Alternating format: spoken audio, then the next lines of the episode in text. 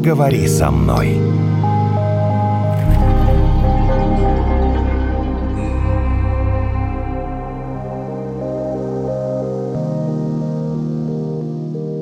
А я говорю, Наташ, что заставить ребенка учиться вообще невозможно, на мой взгляд. Вот невозможно и все, Наташа, его надо как-то увлечь, заставить невозможно. Сиди в первом классе и вот черти вот эти вот полосочки. Помнишь, ты же тоже это делала, да? Вот это вот... Чисто писание называется. Пропись, да? Это же так нудно. Понимаешь, если ты не придумаешь, если ты не придумаешь, как увлечь ребенка, ну, мне так кажется, не? Ну, можно сказать, что это рисование. Я согласна, потому Почему что... рисование? Ну, потому что что какая разница, уже ты рисуешь э, решение. палочки или ты рисуешь э, домики. В Мы принципе, уже. это одно и то же. Да. Я могу сказать на личном примере с географией, вот свой опыт. Мне в каком-то там, не помню, в седьмом, что ли, классе поставили с натяжкой 3. Преподавательница сказала, вот я вам ставлю, только никогда не занимайтесь. Вы обещаете, что вы никогда не будете заниматься географией. Моим родителям сказали, даже вызвали их ради этого школу. А потом так получилось, что мне нужно было сдавать экзамен по географии при поступлении в вуз. Мгм. И мне наняли частного преподавателя, репетитора. И она была такая совершенно чудесная женщина, которая меня настолько увлекла этой темой городов. Там у меня весь дом был оклеен столицами мира. И я до сих пор их помню, вот благодаря ей. Как можно не любить географию? Это вообще, я вот вообще ты знаешь, не понимаю. Как зависит вот от географию? Вот так а вот э, все получилось. остальные предметы не зависят от э, географии? Наверное. Нет, я тебе рассказываю, как у меня было. Давайте все-таки про начальную школу говорить, потому что ну, я люблю Понятно, начинать что сначала. нужно с нее начать. да. Начать с нее. Детский психолог, психолог-консультант Сергей Громов сегодня в гостях подкаста «Поговори со мной». Как мотивировать маленьких детишек вот этих, вот как э, мотивировать? А вас-то как мотивирует? Здравствуйте, Евгений, Наталья, уважаемые слушатели.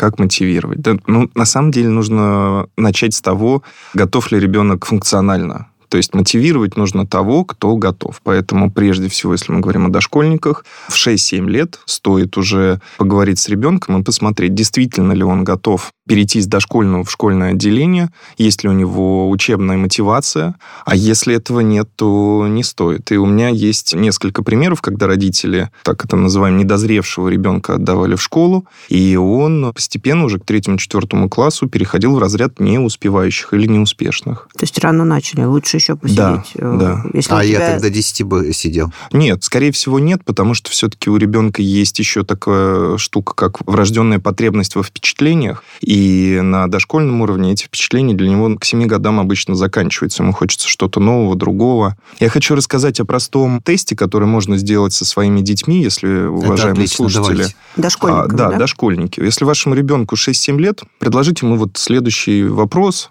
Мы говорим так. Вот смотри, есть вариант пойти в школу, в которой рисование, музыка и, например, что еще может быть такое вот? Ну, арифметика.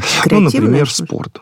Да, Ага. то есть рисование, музыка и спортивные занятия. Это в одной школе. Да, а в Мгм. другой школе будет математика, чтение и, например, что еще может быть? Чистописание. А, Русский язык. Да, да, что-нибудь такое, чистописание. То есть мы в одном и во втором случае предлагаем три набора предметов. Ну, первый больше свойственен дошкольному детству, а вторые уже школьному. И вот мы видим, как ребенок размышляет, размышляет и говорит, нет, наверное, все-таки вот в ту пойду, где рисовать, играть, ну и так далее.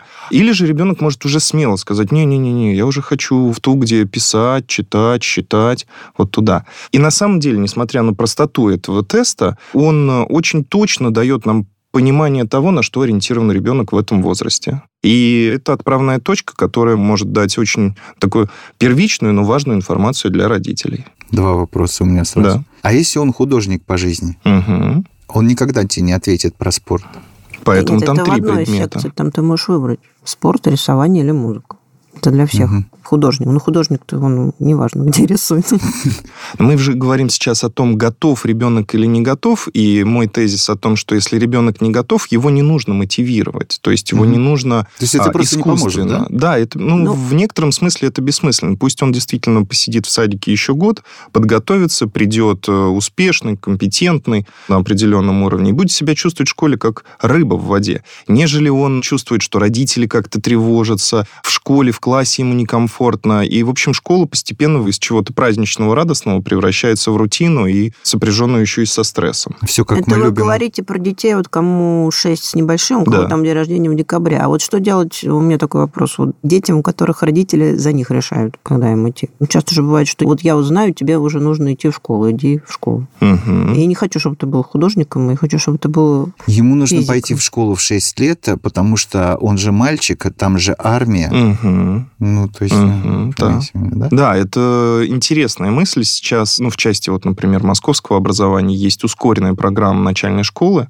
где ребенок из первого класса, закончив первый класс, попадает в третий. То есть номинально он находится во втором, но программа обучения у него в третьем классе. То есть из двух зол лучше выбрать меньшее. Если ребенок не готов, то раньше времени там, отдавать его в школу не стоит. Лучше посидеть год, а потом пройти по ускоренной программе. Сергей уже отдал. Приходит ребенок и говорит, да я не хочу учиться, я вообще не понимаю, зачем мне это. Папа, зачем мне идти в школу? Вот Да. зачем? Да, я думаю, что Там еще дети какие-то. Многие другие. слушатели сейчас узнают ситуацию, когда ребенок спустя несколько дней, а то и недель говорит, в смысле, опять?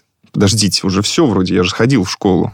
Я уже три раза был. Да, да, да, да. А что делать в этой ситуации? Ну, здесь первое, это явно нереалистичное представление у ребенка и попытка немножко со стороны родителей приукрасить, недоговорить, прямо скажем, сманипулировать представлениями, недостаточными представлениями ребенка, что, как всегда, выливается в определенную расплату. Да? То есть мы сыграли в эту игру три недели, а потом непонятно, что делать. Полагаться на мастерство учителя, а чаще всего учительницы начальной школы, которая способна увлечь, заинтересовать ребенка.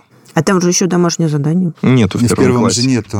В первом нету а домашнего уже, задания. Вот, я вам рассказывала одна наша коллега, у нее как раз сейчас мальчик пошел в первый класс, и там уже что-то такое появляется. Алина рассказывала. Мгм. Что-то минимальное. Ну, она же и говорит, э, что нет домашнего задания, просто там давайте порисуем. Но это тоже домашнее задание, Ну да? да. Давайте там порисуем Там же что-то. первое домашнее задание, типа гербарию принести. Здесь интересная вещь. То есть, когда мы с вами, взрослые люди, говорим домашнее задание, мы представляем вот эту лампу, темный зимний вечер, и мы сидим и ничего не понимаем, надо как-то с этим справиться. С точки зрения ГОСов, действительно, домашнего задания, как того, что я писал, в первом классе нет. Есть возможность э, ребенку повторить то, что было на уроке, и сделать какую-то творческую работу, так или иначе связанную с темой, которую они проходили на уроке. То есть, с одной стороны, да, это работа, но с другой стороны, она не является в привычном для нас смысле домашней работой, с той вот окраской, которая нам, я думаю, всем приходит на ум. Папа, учительница на меня орет, она вообще дура. Э, Шикарная история. У меня дочка ходит э, сейчас во второй, а в прошлом году в первый класс. О, вам когда- близка тема. Да, и когда было онлайн-обучение, ну, я не буду называть имя, да, то есть условное, там, допустим, какая-нибудь Марга- Ивановна. Да. Дочка улыбается и говорит, да, Марья Ивановна. Меня жена спрашивает, «Э, Евдокия, что такое? Ну, как она будет на нас при вас орать? На самом деле, да, выгорание учителей и их бессознательное, не специальное воздействие на учащихся чаще всего носит вот такой вот формат повышения голоса. Очень редко, но такой бывает, даже могут как-то физически воздействовать, сядь там, да, там прям посадить. Это уставшие педагоги, я отношусь к этому с пониманием, ни в коем случае это не оправдываю. И снова мы возвращаемся к функциональной и психологической готовности ребенка выдерживать определенные стрессы, которые связаны с обучением в школе. Во-первых, там очень много детей. Во-вторых, нужно выдерживать инструкцию, сидеть, да, не вставать, вот те самые Мгм, 35-40 минут. И в том числе понимать, что происходит здесь и сейчас. То есть надо ли бояться учителя или нет. То есть при том, что, например, моя дочь, она явно была недовольна тем, что на нее кричат, но она вполне себе могла это выдерживать, понимая, что, ну, она устала, она, в общем, на всех кричит. Это не относится ко мне лично, это относится к нам как Это классу. нужно объяснить ребенку. Да, это необходимо объяснять, и в целом какой бы ребенок э, готовый к школе не был, э, есть вещи, которые он просто не ожидает. Даже родители часто не ожидают. И большинство родителей, когда отдают ребенка в школу, у них есть ощущение, что ну вот, слава богу, все, теперь как будто на аутсорс. Ничего подобного. Если какие-то знаниевые компоненты, да, действительно дает учитель, то социальную готовность у ребенка надо формировать на уровне семьи. Объяснять, рассказывать, может быть, что-то отыгрывать. Приведу Приходит пример. С- утра ой, или Да. вечером. Не хочу я больше в школу. Я не хочу в школу идти. Мгм. И что делать в этой А ситуации? надо понять, почему, я так полагаю, почему именно не хочет. Да, да, да, да. А как ты поймешь? Он же может не все рассказать. Может, у него рядом девочка противная сидит. В каком его... классе она сидит с ним рядом? Это противная Первым девочка. сидит, ну, или сзади, она ну, его за попу школу. пытается ущипнуть. Неумение социализироваться, вот, я это да. называю, да. Но... Не все же дети а, социализированы. Такие да. дети тоже есть, и их немало, да? То есть я понимаю, что это все из-за взрослых, из-за их родителей, но это вот уже случилось, да?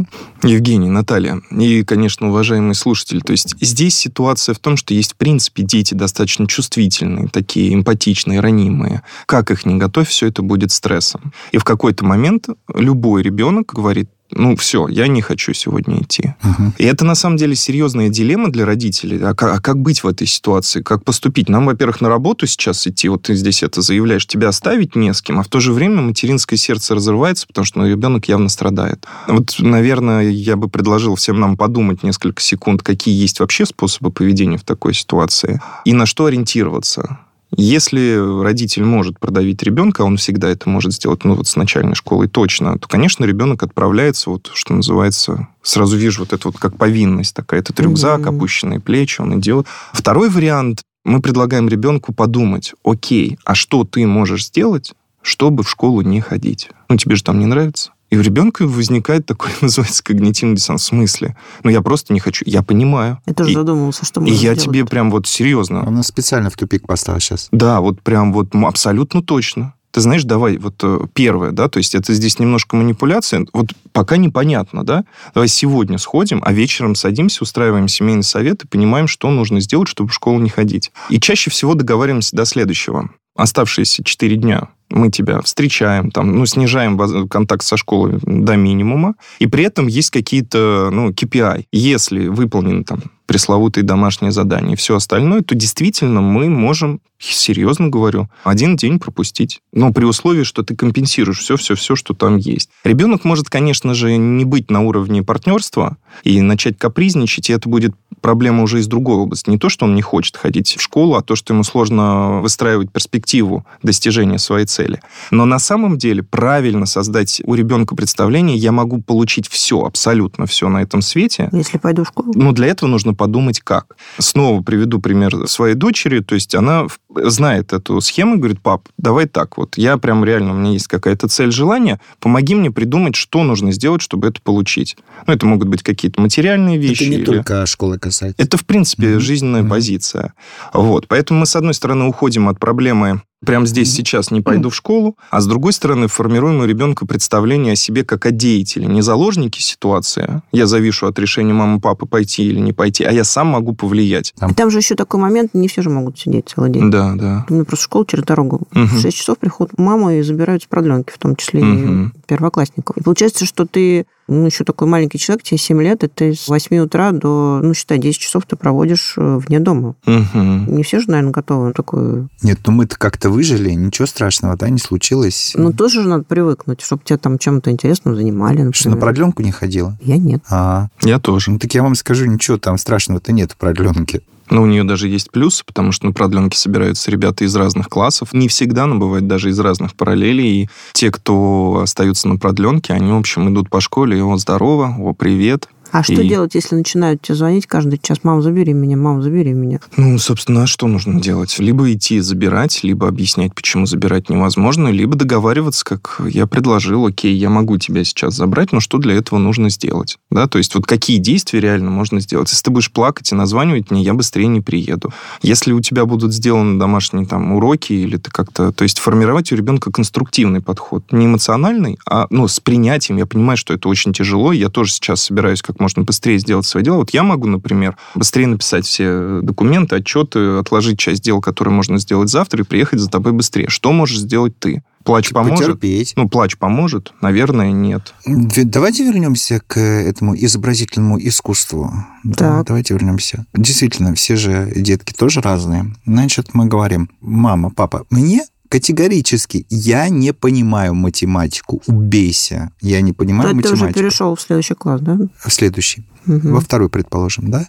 Но при этом у меня все в порядке с э, родным языком, например. Вот у меня все в порядке. Угу. Там у меня 5, 5, 5, что там еще в начальной школе бывает. Итак, понимаешь, у меня не получается, или наоборот, зато у меня 5 с плюсом по физкультуре. Да, да, да. И? И? Что делать-то? А хочется, чтобы были кругом пятерки. А так не бывает. Ну, Евгений, тут важно понимать, что есть наше представление о том, как у нас было, ну и оно так или иначе влияет на то, как будто бы так и должно быть. Mm-hmm. А есть еще какие-то объективные вещи. То есть э, во втором классе математика не может не даваться. Это просто важно понимать. И... Я сказал, что не дается. Я сказал, не нравится. Не дается или не нравится. Да, она не нравится по какой причине? Потому что я ее не понимаю. Она у меня не вызывает ощущения успеха. Угу. И вот, уважаемые слушатели, это важно. Когда ребенок говорит, мне что-то не нравится, это значит, что я чувствую, что у меня это не получается, и я не чувствую себя там успешным. Угу. Нету такого учащегося ни в одной школе, ни в одной, который бы не хотел себя чувствовать классным.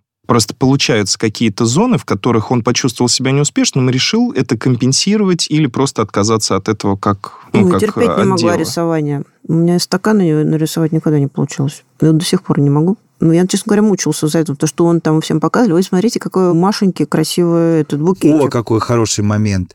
Вот это вот бесконечное э, сравнение одного человека с другим человеком. Мы ничего не можем сделать с учителями, которые так делают. Но мы должны помочь своим детям каким-то образом снизить эффекты вот от этой э, бестолковой истории про то, что «Ой, посмотрите, какая Машенька!» Знаешь, вот это э, сын маминой подруги, да?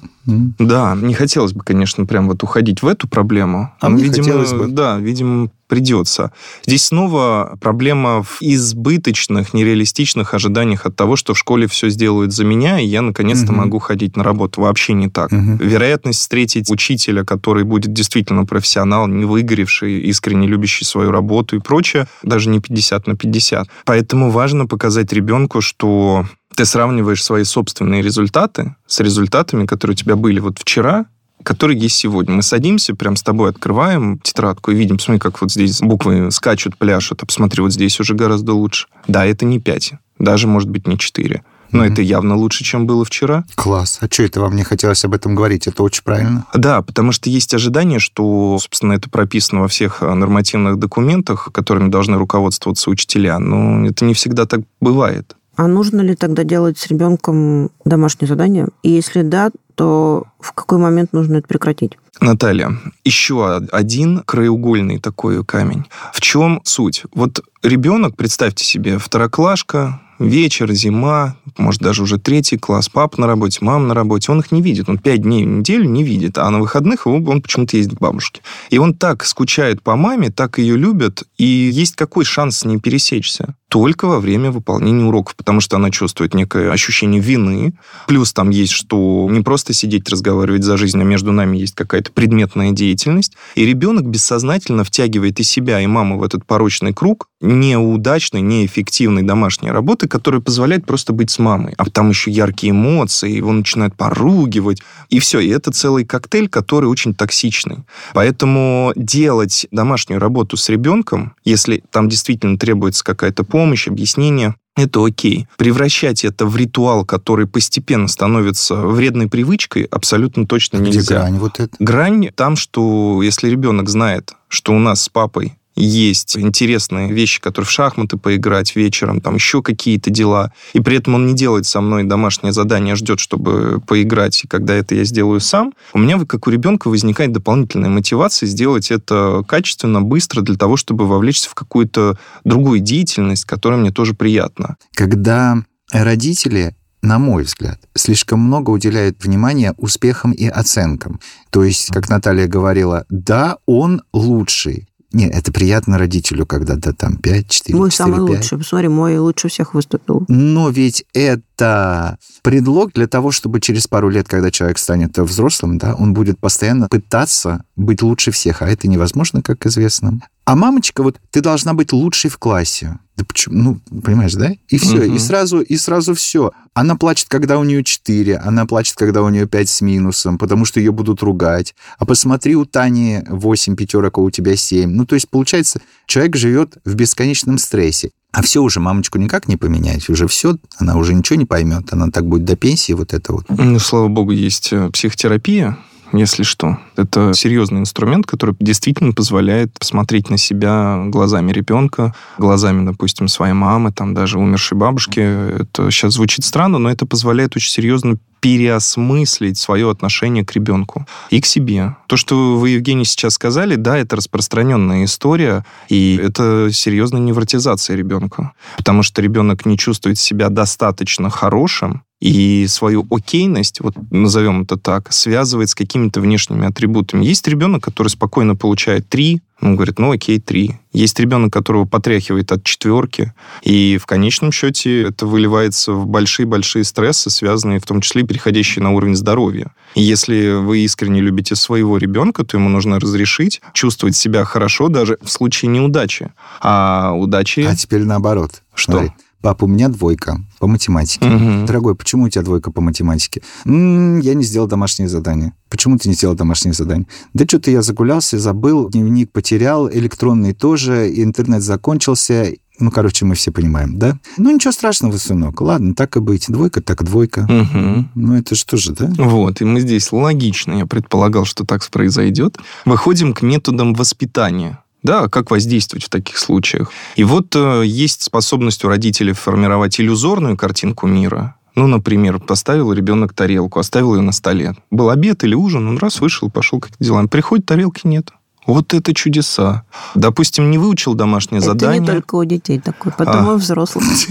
Не выучил уроки, получил двойку, и при этом они все прекрасно, замечательно едут на дачу отдыхать или в какой-нибудь там детский центр и прочее. Метод естественных последствий формирует у ребенка реальную картинку мира. То есть, если Наталья поднимет ручку и отпустит, что произойдет? Она упадет, эта ручка на стол. А у ребенка возникает ощущение, ну, не знаю, ну, ну, Может, может, упадет, может, может нет, быть, да? упадет. Или потребность проверять, каждый раз проверять. То есть, это отдельная история. Поэтому, если получил двойку, это не значит, что ты стал плохим или что это конец света, мира, чего угодно. Это просто означает, что, получив двойку, ты сам для себя создаешь определенные последствия. Но мы не можем с такой оценкой поехать сегодня куда-то. Более того, да, нам, наверное, придется посвятить больше времени вот этому и средства переориентировать, больше времени потратить. Вы помните, как вы свою первую двойку получили? Моя первая двойка... Не помните? Я помню одну из своих Были двоек. пятерки. а, которую вот это был урок труда, и там нужно было чертить. И я помню, что точно понимал, что я неправильно начертил,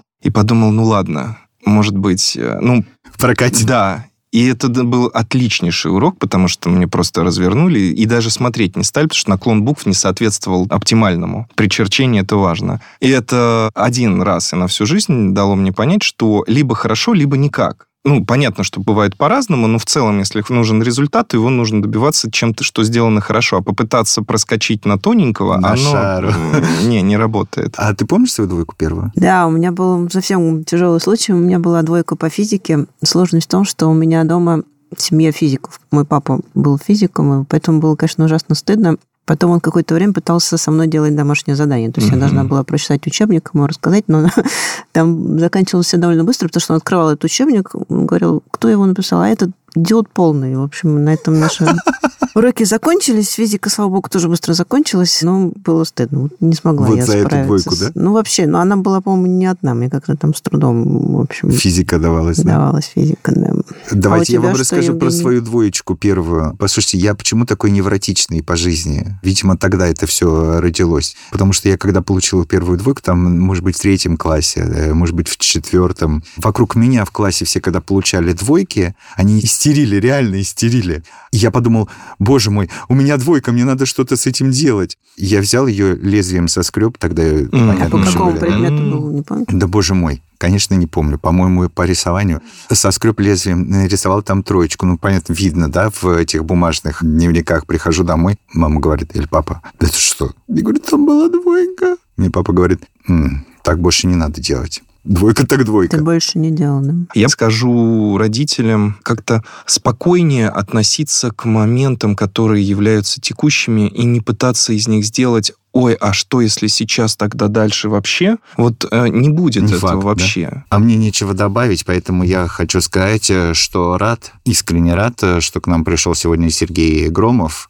замдиректора одной из московских школ, детский психолог-консультант. Вроде вы говорите то, что, по идее, мы все, взрослые люди, должны знать. Но когда вы это говорите, оно как-то под другим углом рассматривается. Вот это здорово. Мне кажется, что этот выпуск подкаста «Поговори со мной» многим поможет. Спасибо вам. Пожалуйста. Поговори со мной.